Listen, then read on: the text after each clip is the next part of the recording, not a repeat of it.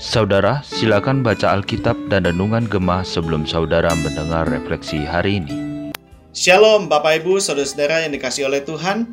Kita berjumpa kembali dalam Renungan Gemah hari ini, 24 Januari 2023. Mari sebelum kita membaca dan merenungkan firman Tuhan, saya mengajak kita sekalian kita berdoa terlebih dahulu.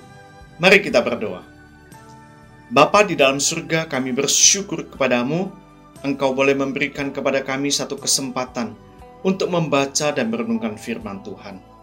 Ya Tuhan, kiranya Engkau sendiri yang berfirman kepada kami, pribadi lepas pribadi, sehingga melalui firman yang kami baca dan yang akan kami renungkan ini, sungguh-sungguh Tuhan boleh berbicara kepada kami, dan Tuhan yang boleh memberikan pengertian kepada kami, dan bahkan bukan hanya itu saja, kami boleh dimampukan oleh Engkau ya Tuhan, untuk melakukan dan mengaplikasikan firman Tuhan di dalam kehidupan kami setiap harinya. Terima kasih Tuhan, inilah doa kami. Dan syukur kami yang kami panjatkan hanya di dalam satu nama Tuhan kami, Yesus Kristus kami berdoa. Amin. Bapak Ibu Saudara-saudara yang dikasih oleh Tuhan, hari ini kita akan membahas satu tema yaitu mengarahkan anak yang diambil dari kejadian pasal 24. Saya akan membacakan bagian ini di dalam ayat yang pertama sampai ayat yang ke-9 dan kemudian kita sambung kembali ayat yang ke-59 sampai ayat yang ke-61. Demikian firman Tuhan. Kejadian 24 ayat 1 sampai 9. Adapun Abraham telah tua dan lanjut umurnya serta diberkati Tuhan dalam segala hal. Berkatalah Abraham kepada hambanya yang paling tua dalam rumahnya yang menjadi kuasa atas segala kepunyaannya, katanya, Baiklah, letakkan tanganmu di bawah pangkal pahaku, supaya aku mengambil sumpahmu demi Tuhan Allah yang empunya langit dan yang empunya bumi, bahwa engkau tidak akan mengambil untuk anakku seorang istri dari antara perempuan Kanaan yang di antaranya aku diam. Tetapi engkau harus pergi ke negeriku dan kepada sanak saudaraku untuk mengambil seorang istri bagi Ishak anakku Lalu berkatalah hambanya itu kepadanya, Mungkin perempuan itu tidak suka mengikuti aku ke negeri ini. Haruskah aku membawa anakmu itu kembali ke negeri dari mana tuanku keluar? Tetapi Abraham berkata kepadanya, Awas, jangan kau bawa anakku itu kembali ke sana.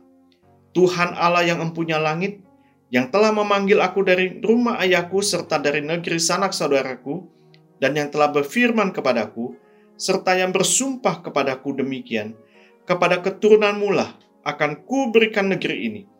Dialah juga akan mengutus malaikatnya berjalan di depanmu, sehingga engkau dapat mengambil seorang istri dari sana untuk anakku. Tetapi jika perempuan itu tidak mau mengikuti engkau, maka lepaslah engkau dari sumpahmu kepadaku ini.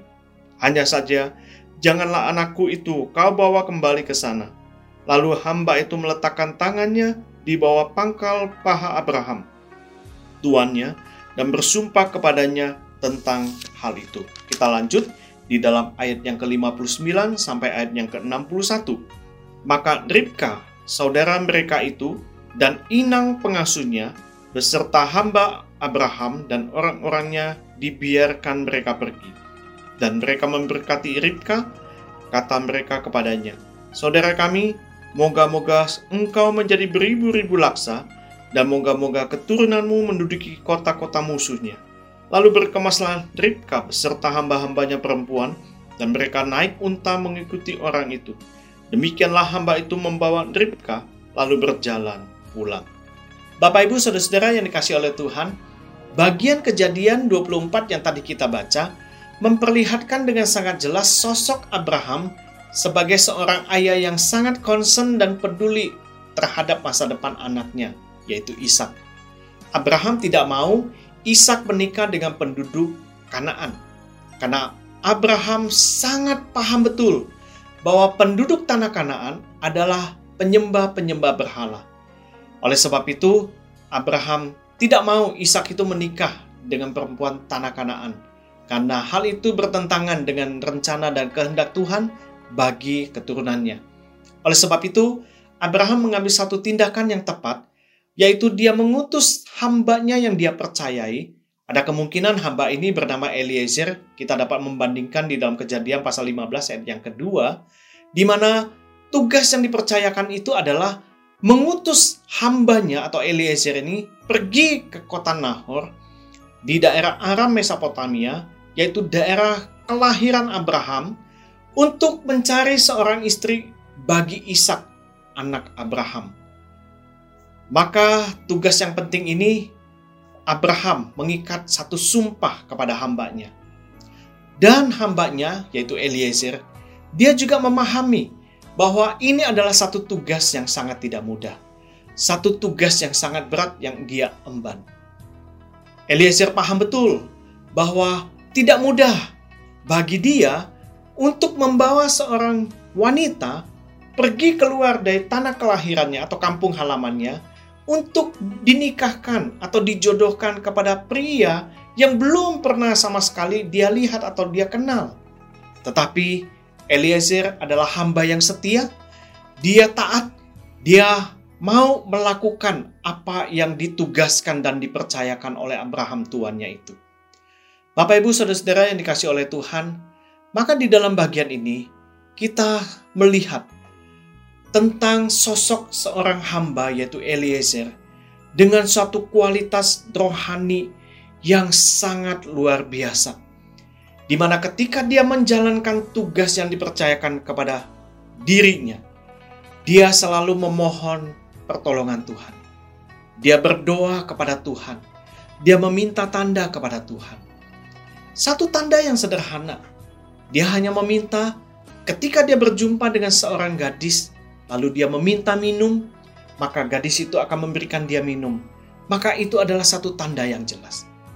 Maka ketika Eliezer berhadapan dengan seorang gadis yang bernama Tripka, dan ketika dia meminta minum, Tripka memberikan minum kepada Eliezer, dan bahkan dengan murah hati, Tripka itu pun juga menawarkan minuman untuk unta-unta yang dibawa oleh Eliezer.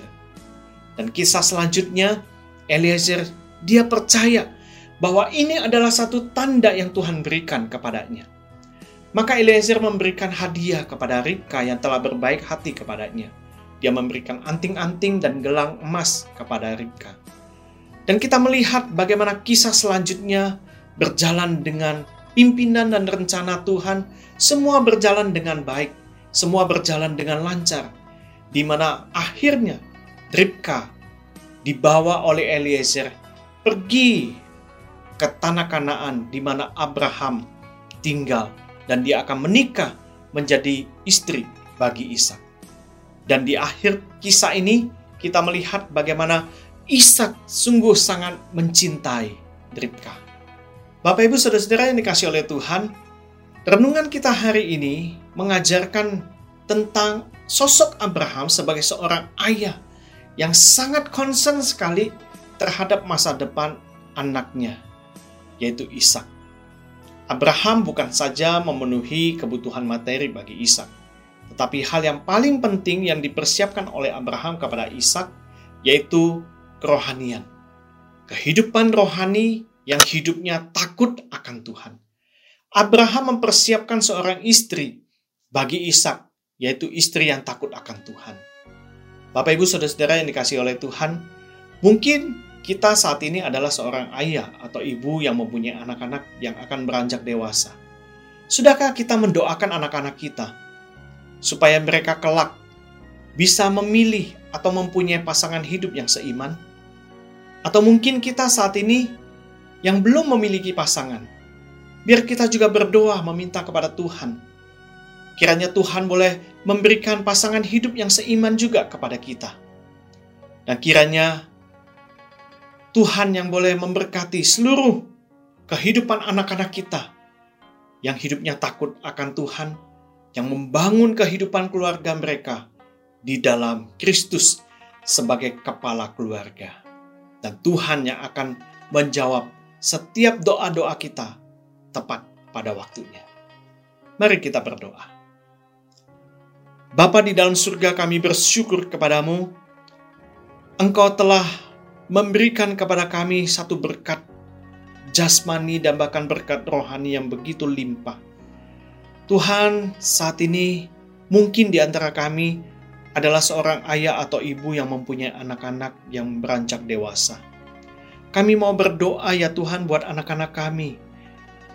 Ketika mereka beranjak dewasa, ketika mereka hendak memilih pasangan hidup, biarlah Tuhan pertemukan mereka, yaitu seorang pasangan hidup yang seiman, yang hidupnya takut akan Tuhan, yang mencintai Tuhan, sehingga mereka boleh membangun kehidupan keluarga di mana Kristus sebagai kepala keluarga.